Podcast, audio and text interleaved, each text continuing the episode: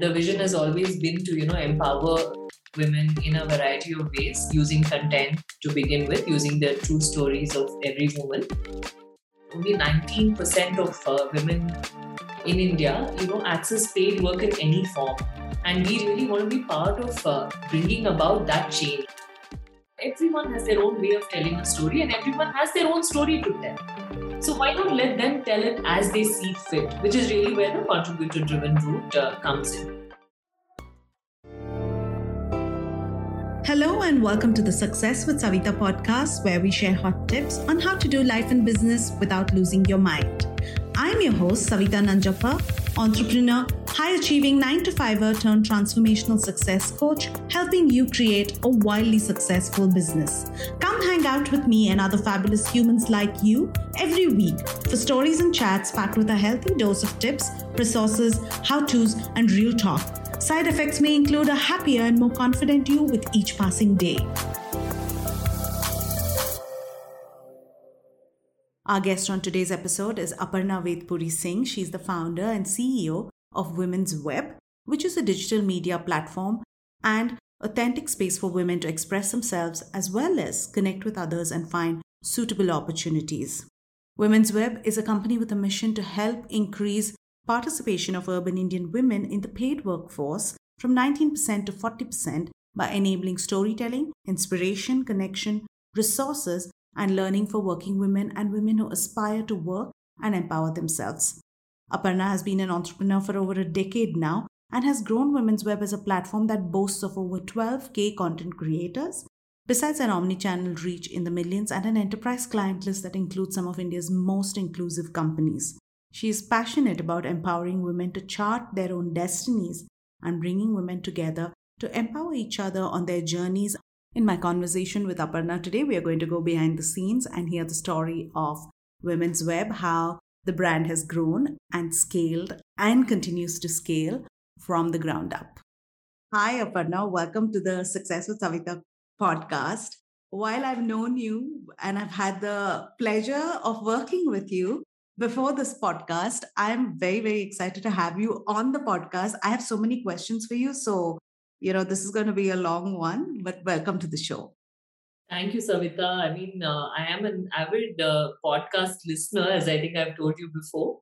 And uh, that's in general. And in particular, I really love what you're doing with your podcast. And having listened to a lot of your interviews with other guests, I'm really happy to be part of that roster. Okay, that is nice. I mean, thank you for that. So, share with us as a co founder, I know you have another founder as well what made you both start women's web? What was the why? When did you start? And yeah the origin of women's web for us. Right right. Yeah i mean when you say origin story right i, I really feel like a superhero now. But uh, essentially women's web is now you know a decade plus old.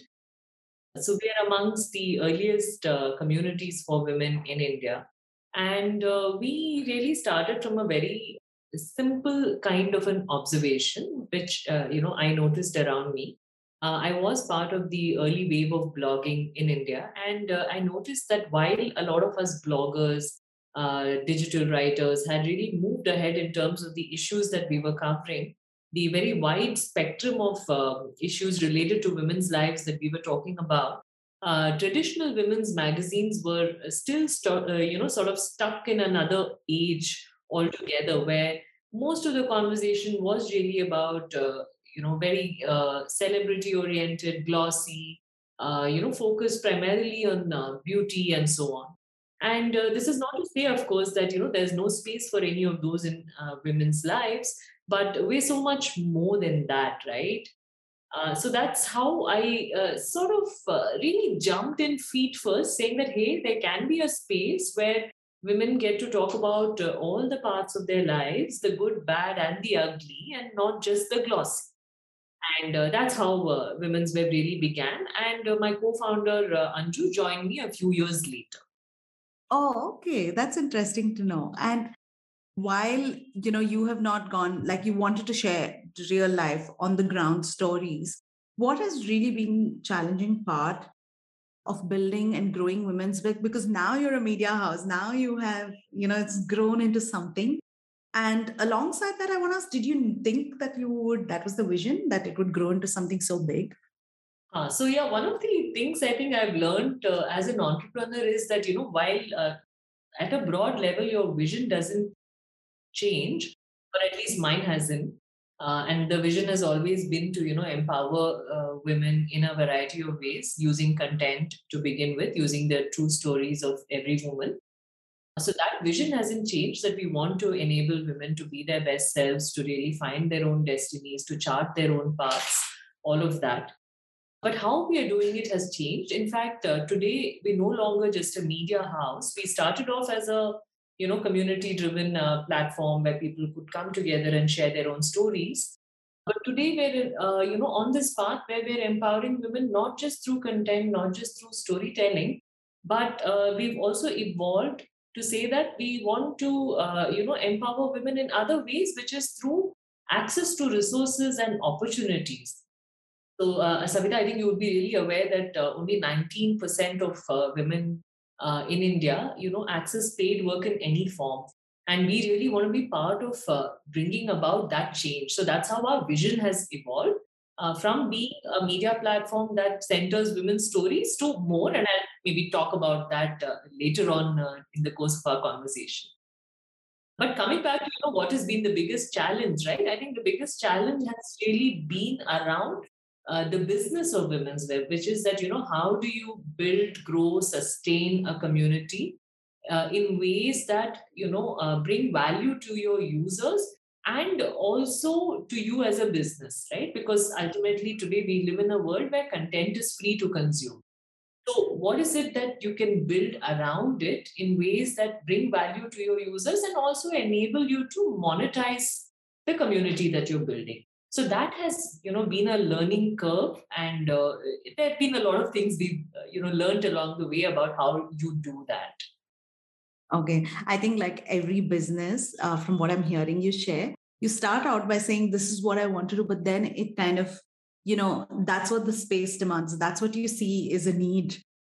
And that's the offer that you can bring. And that's how i think women's web has also evolved from where you started to where you are now. And you know, I know you touched upon monetizing.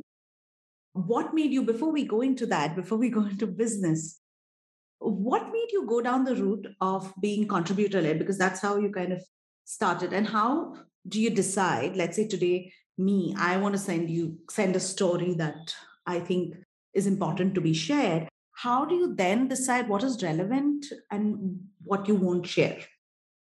Sure. So, I mean, I'll take the first part of that. You know, why did we decide to go down the uh, contributor driven route? Now, uh, you know, if I want to look at a approach where a small team of uh, editors or you know uh, gatekeepers in a way decides what should be published, uh, there's already mainstream media to do that, right? And there are plenty of options uh, where you know there are any number of mainstream print and digital publications, which is pure uh, editorial vision driven and there's nothing wrong with that. That's one approach today. but we went with a different approach which is to say that sometimes it's the story that matters not necessarily whether it's uh, you know written in a literary fashion or journalistic fashion. Uh, so i'll give you an example. Uh, you know let's uh, take uh, one of our contributors who's perhaps an engineer who's maybe worked in the oil and gas industry which is not a very uh, you know common industry for women to work in. And uh, she wants to share her story of what does it mean to be an engineer in this industry. Now uh, a traditional uh, you know media uh, house would not really be able to have this woman's story in her own words or you know express the way she thinks it should be uh, you know brought forward and that's uh, why we really felt that you know everyone has their own way of telling a story and everyone has their own story to tell. So why not let them tell it as they see fit which is really where the contributor driven route uh, comes in. Uh, now of course does it mean that you know anything and everything can go up on women's web and there is absolutely no order or no structure to it?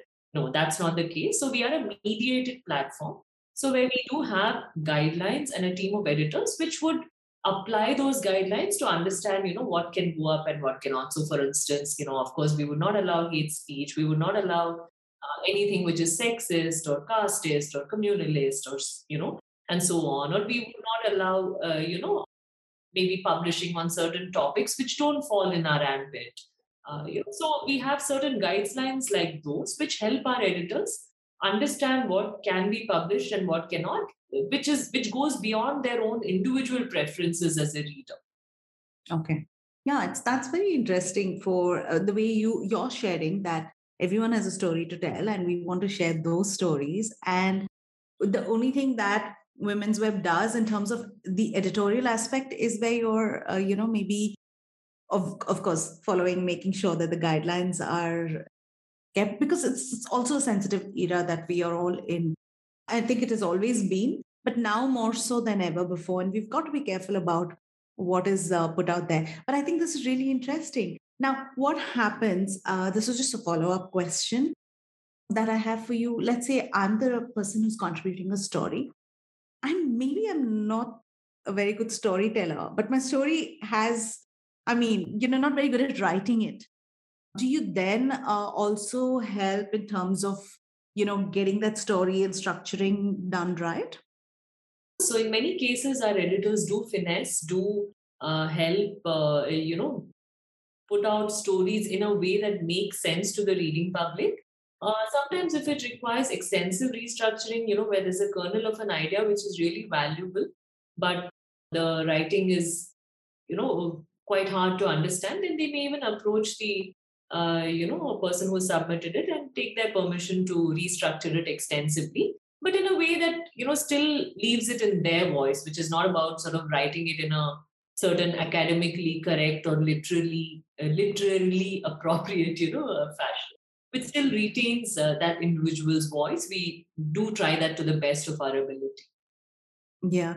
I have a question for you because on your social media, sometimes I stop when you have posted a snippet of a story, like the way you tell the story, it makes me stop and click. Okay. And there are stances that you take from a story angle, right, while sharing, especially when it's a woman's story of whatever she's going through. Now, I'm sure because of the stance that you take, you have trolls or you may have negative reactions. How um, how do you deal with first is do you have negative reactions and trolling a lot on social media and if yes how do you deal with that Sure. So I think, you know, the first thing is to understand that trolling is different and negative reactions are different. Uh, so negative, critical, uh, you know, critical reactions sometimes expressed very negatively can happen, do happen. And uh, I think uh, it really depends on a case to case basis. Yes, uh, sometimes, you know, on the same issue, for instance, we would have two or three takes because it is a contributor driven platform, right? So maybe individual contributors can have very widely differing opinions. Maybe some of them will elicit strong reactions, and that's okay. So, in such cases, at sometimes if there is clarification needed from our end, we might do that sometimes it is just that yeah an issue is polarizing and there are multiple reactions to it and that's okay. And the community discusses among themselves maybe sometimes in strong language and that's all right. So that's you know one thing. If there is a case where you know we have been at fault in some way where for instance we've put out something wrong or we've not quite uh, had the time to analyze an issue and get into all the facets and you know in some cases, if for instance we've had an incomplete uh, uh, coverage of a story, then we might go in and add additional clarifications, take feedback for what, you know, it's uh, important, of course, to take feedback in the right spirit. So there is a lot of times, you know, either it is just a question that an issue has many different uh, facets and people respond in different ways. You leave it at that, that you agree to disagree. Not everybody has to agree in some cases if we feel there is a clarification needed from our end we will do that so that's you know as far as negative reactions go uh, now coming to trolling which is an entirely different thing because trolling is you know quite different in the sense the person is not really engaging with your content in a meaningful way you this often happens where you know you will uh, find that the person has not even read it you know uh, it's, it's simply because there is something there which is triggering them, which is either a cause or a celebrity or something that they feel should not be touched in any way. So, how dare you have this conversation? So, you know, that's where trolling is coming from. That how dare you even bring up this subject? And it can be organized trolling, where, for instance, the troll is inviting other trolls to also come and troll you. Uh, so trolling is entirely different, and we have no patience for trolling. We do not engage with trolls because you know if you're giving us negative criticism from a you know genuine community participation perspective, where you're a member of this community, you read us, and you're engaging with a piece of content, that's one thing. But this is not that. I think that's a really objective way of looking at criticism, negative reactions, and you know, being able to bucket it as what is really relevant and how feedback can either help you or it's not helping you. Moving on from there, now I want to come to the business of Women's Web, right? You have changed uh, from what you started, how you started, the journey has evolved. And now you've pivoted. So currently, in when it comes to your business model and when it comes to the content services that you offer to companies, talk to us about your service offerings and how you're able to help other companies as well with content related services and more. Sure, sure. So, you know, firstly, I should just mention that, you know, for us, everything evolved organically out of our community. So, what we realized is that, uh, like I was mentioning at the beginning, right, only 19%, uh, or I think that figure is even, uh, you know, a lower dismal number now of uh, Indian. Yeah, I mean, after the pandemic, I believe the number has gone down you know, very uh, a very small proportion of uh, women and even urban Indian women, a very small proportion actually are able to access paid work in any form. And that's for a variety of reasons. That's because of the way family structures are, the lack of, you know, affordable childcare options, the way organizational structures are, you know, which prioritize very long work days, including long commute times. You know, all of that does not really enable most women to go out and work a conventional uh, nine to five or increasingly what is becoming a eight to seven job in India. You know, so given that we found that there is a lot of demand, but that you know, but this does not mean that women are not ambitious or they don't have a demand for paid work, right? So, um, in fact, recently we did a study and we found that you know 75 percent of our readers said that uh, one of their uh, main uh, career uh, asks is that they want a larger income or another, you know, uh, again, 80% of this audience said that they want their work to be showcased in front of more people. So more visibility as well, right? So definitely women have these ambitions. And we started looking at what are ways in which we can put together the needs and skills of this community, which is such a rich community, you know. You have women who being bankers, engineers, teachers, healthcare workers, you know, name it, writers, of course, right? So uh, how can we put these skills together in ways that can enable us to build a coherent service offering and then take it to enterprises right so that's how we began. It all really emerged out of the you know vision that we have for our community and the needs of our community from us where we're constantly talking to people and they're telling us they need more paid work they need more opportunities right? So therefore we started working with organizations as part of their uh, diversity and inclusion initiatives. Now, uh, you would be aware that a lot of organizations in India today, both multinationals and Indian companies, and even public sector organizations, are increasingly looking at building more diverse and inclusive workplaces. As part of that, they have many requirements. So, for instance, they may want to uh, create certain kinds of content and experiences for their own employees which you know help in widening the conversations around diversity and inclusion uh, they may want to you know take some of their initiatives to the external world. So for example if they're trying to recruit in a more diverse fashion they want to you know talk about that to the outside world. They want to get more people from diverse backgrounds to apply. Or they simply want to create content for a variety of reasons. It could be to talk to their customers their employees whatever reason it may be now, where we come in is as an agency which brings in the expertise of our community and puts together skilled project teams uh, depending on each customer's needs. So it could be anything, like, for example, for a customer currently, we are building a series of videos around their female leaders. Uh, for another customer, we've helped them uh, really uh, bring together roundtables in very specific industries where they want to meet certain customers. For another customer, we've uh, done research on you know uh, the future of work or on uh, hybrid workplaces or what women want out of uh, you know work. So you know where there are research needs we also support. So depending on the customer's needs in any of these areas which could be content research or experiences we then match them with you know the right project teams which we draw from the women's web community. So in effect what's happened is now we have a uh, we basically have a company vocally networks which provides all of these services. And Women's Web has become the digital face of that company. So, Women's Web being the digital media arm, but uh, vocally itself provides all of these services to enterprises. So that's how you know both brands coexist. Like what you hear so far? Make sure you never miss a show by clicking the subscribe button now. Stay tuned as we take a quick break, and we'll see you on the other side of the show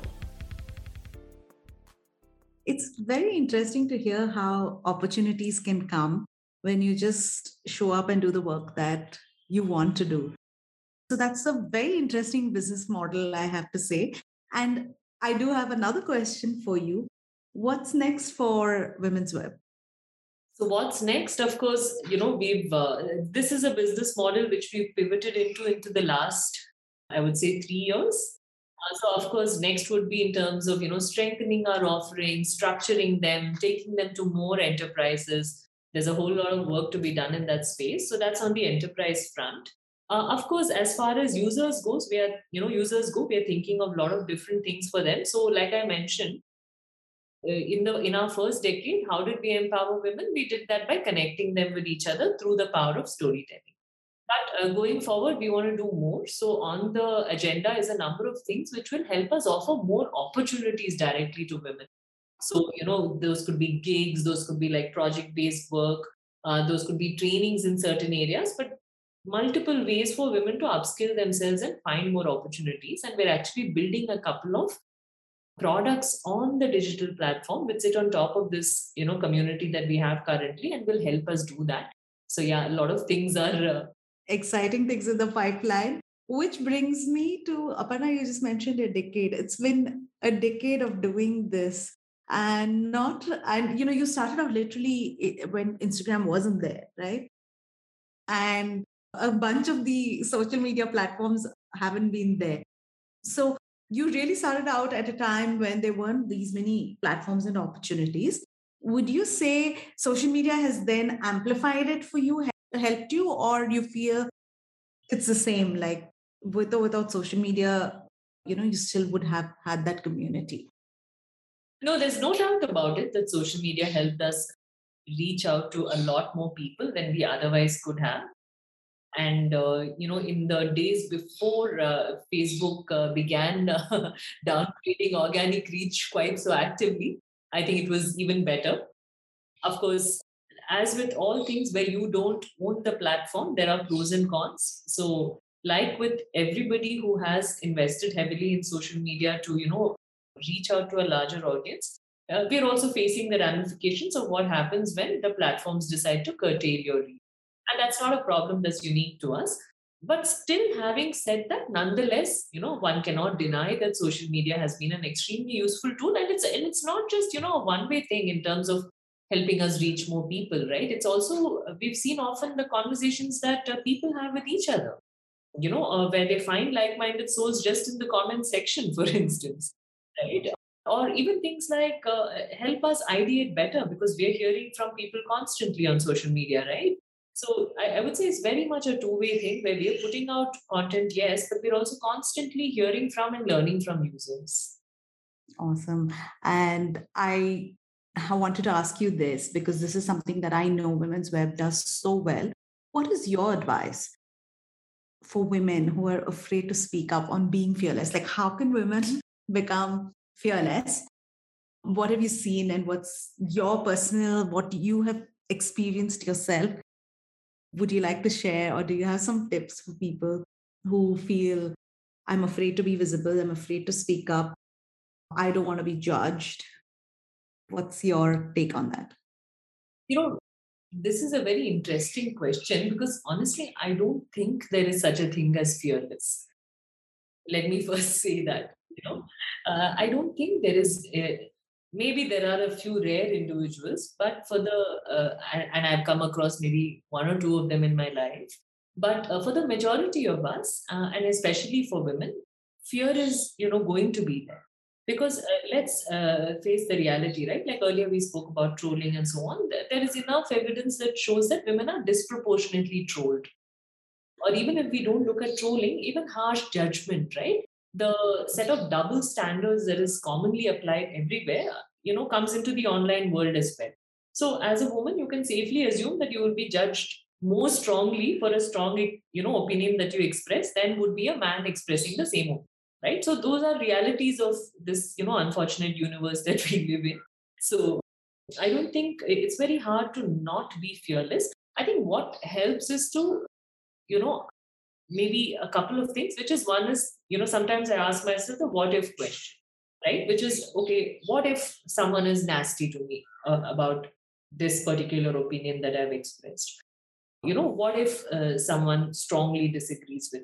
What if someone judges me for saying this?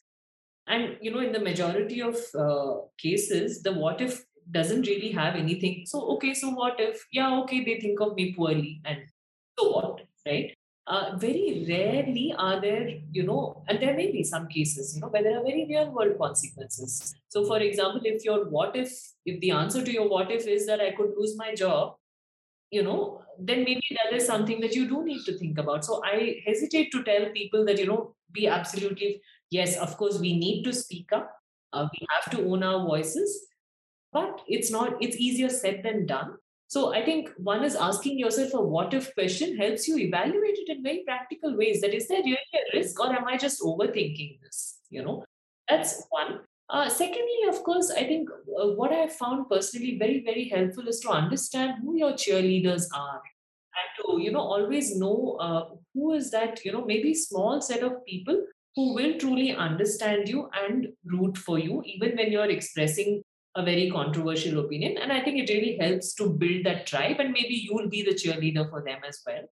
So I think that's the second thing which helps to really understand who your go to people are, who understand where you're coming from and why you're saying something, and to know that there are some people who have your back. So, especially if you are a person, you know, who feels a little diffident, who's not by nature someone who's, uh, you know, loud or, I mean, when I say loud, I don't mean it in a negative fashion, but, you know, who's used to using your voice and speaking out loudly. If you're not that person, if you're still sort of mustering up the courage to do this, I think you know some of these things will help. Great advice. I think, the, especially being practical and taking a moment to think. Sometimes I'm I'm also, you know, guilty of this. I have been very impulsive, maybe, and I'm not saying now, but in my corporate life, uh, there have been ways that I have not thought it through, maybe, and I could have done it in a better way still use my voice but asking this what if question would have helped me you know share my voice my opinion my uh, feedback in ways that would have been more would have landed well. I think that's something. So great advice. Thank you for sharing that. And now i want to bring the conversation back to you. What does a day in the life of an editor look like in your life? What does it look like? So first things, uh, you know, uh, before I even answer this question, so I'm no longer uh, an editor. That's how I started out at Women's Web. You're the CEO, founder. What? yeah. So I've since, uh, though I, you know, though I love to edit occasionally, I've moved out of that as my core role. We now have a team of editors, but of course, I'm closely involved in the overall editorial strategy. And uh, yeah, coming to your question about uh, what a day in my life looks like uh, I think I'm a person who thrives on routine. So much so to that, you know, sometimes I have to sort of pull myself up for being too routine oriented and go do something new. But yeah, my days tend to follow a fairly predictable routine, which is that I'm quite particular about a morning walk. I like to have a little time uh, on my balcony to have my cup of tea uh, with my husband. That's our little, you know, time together before each of us gets into our own days. Then there's, of course, uh, work. I follow a fairly regular work day. I find that it helps me. I'm very, you know, I depend heavily on my uh, day plan. And uh, I also try to make a week plan so that I can sort of plan for what is critical to accomplish that week so that I don't just get caught up in what is needed at the moment. So, yeah, I follow a fairly predictable uh, work routine. I love reading, so I try to make some time for reading every single day, uh, whether it's a, a book, a Kindle, or uh, an audiobook in some form or the other. I must have a book every day. You know, that's uh, sort of non negotiable for me. I think those are the mainstays of my days. It's that's nice to hear because I feel like I'm hearing everything about myself in your the way you express. Routine is important. yeah, I mean, as I'm talking, I'm kind of wondering how boring it might sound to somebody who's listening. But but like I said, I think I'm a I'm really a person of routine. But uh, what I'm now trying to do is I'm also trying to build some excitement into the routine. So, for instance, on Fridays, I'm trying to meet someone new every week, whether it's virtual or, you know, if they're in Bangalore actually physically. But I'm trying to actually have conversations with new people at least once every week and just no agenda conversations. Interesting. I like it. I'm a huge, I'm a person, creature of routine. But you know what they say about all successful people, they're all sticklers for routine. It helps. So, yeah, so that's what's working. Now I know your secret. But what's one quality that you think has really worked well for you? I mean, yeah, it's, it's a little hard to answer because, you know, it's not always easy to have self insight. But I think, uh, you know, uh, I don't uh, give up easily in front of hard problems. You know, it's, it's definitely not been an easy journey, right? Like, like what I was mentioning, we are in a space where content is free to consume, uh, where there is a lot of competition. Like you mentioned, you know, there are n number of platforms today. There is a long road to monetization, to figuring out what offerings work for us, our community, and our clients, and you know, to kind of build that sweet spot, right? So it's been a long journey. I think, uh, yeah, I, I think it would be that that I don't, uh, you know, get fazed very easily in front of uh, difficult circumstances. Yeah, I have one for you that I think works also really well. I've seen you, you're very calm, you're very composed. and this is something that I have to share. What I've seen in my interactions with you, I have to say, of course, they've not been in person, but you come across as someone who's really calm, composed together. You got it all together. Uh, so I think that's also another quality which is great to have. And um, yeah, so it's i think you're just being very uh, humble and not telling us everything but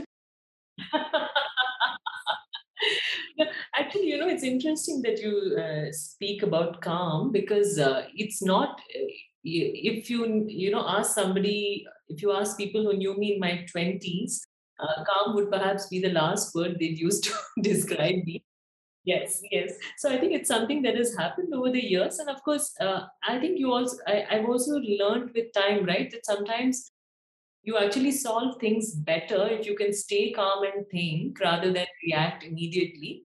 Uh, I won't say I'm always successful at it, but yes, I think I've gotten a whole lot better at it. Yeah. So okay, not being fazed and you know leading with composure and being, I mean, learning to be calm. Great all of this is great qualities for anyone. I think it serves us well, especially if you're an entrepreneur for sure. Now, when I, my last question for you actually is when you look back now, a decade later, do you think you would do it all over again? Or is there something that you would change about starting and growing Women's Web? Right. I think I would do it all over again in the sense that would I start this? Would I run this? Yes, I'd definitely do it all over again. I'd probably do it faster. I'd have a clearer business plan to begin with. Whereas I went in without a very clear business plan and then, you know, sort of figured it out along the way. Of course, everybody figures out things along the way. Very rarely do even the best laid plans, you know, map out as uh, planned. But nonetheless, I think, uh, you know, having had a stronger understanding of cost of operations would have helped me at the outset. So now, when you know, I, I do often talk to uh, entrepreneurs at an earlier stage of their business, uh, in fact, even last week I was talking to somebody, and the first advice I give everybody is please understand your cost structure very, very well. Okay, good, good uh, advice I would say for anyone and for everyone who starts out, because especially in the early years, you tend to kind of not look at your cost and then you look back and especially because you're usually funding it with your time right and time seems to have no cost which is not the case yes Wow. Okay. So that's been a really interesting conversation. And before you go, I do have one last question. I know you mentioned books.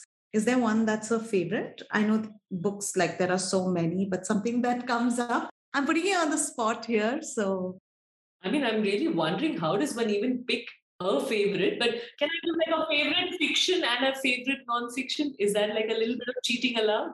No, no, that's allowed, of course. Uh, you can even do it for the current period of your time because we can have so many. So among my favorite uh, non-fiction books is uh, actually The Happiness Project by Gretchen Rubin.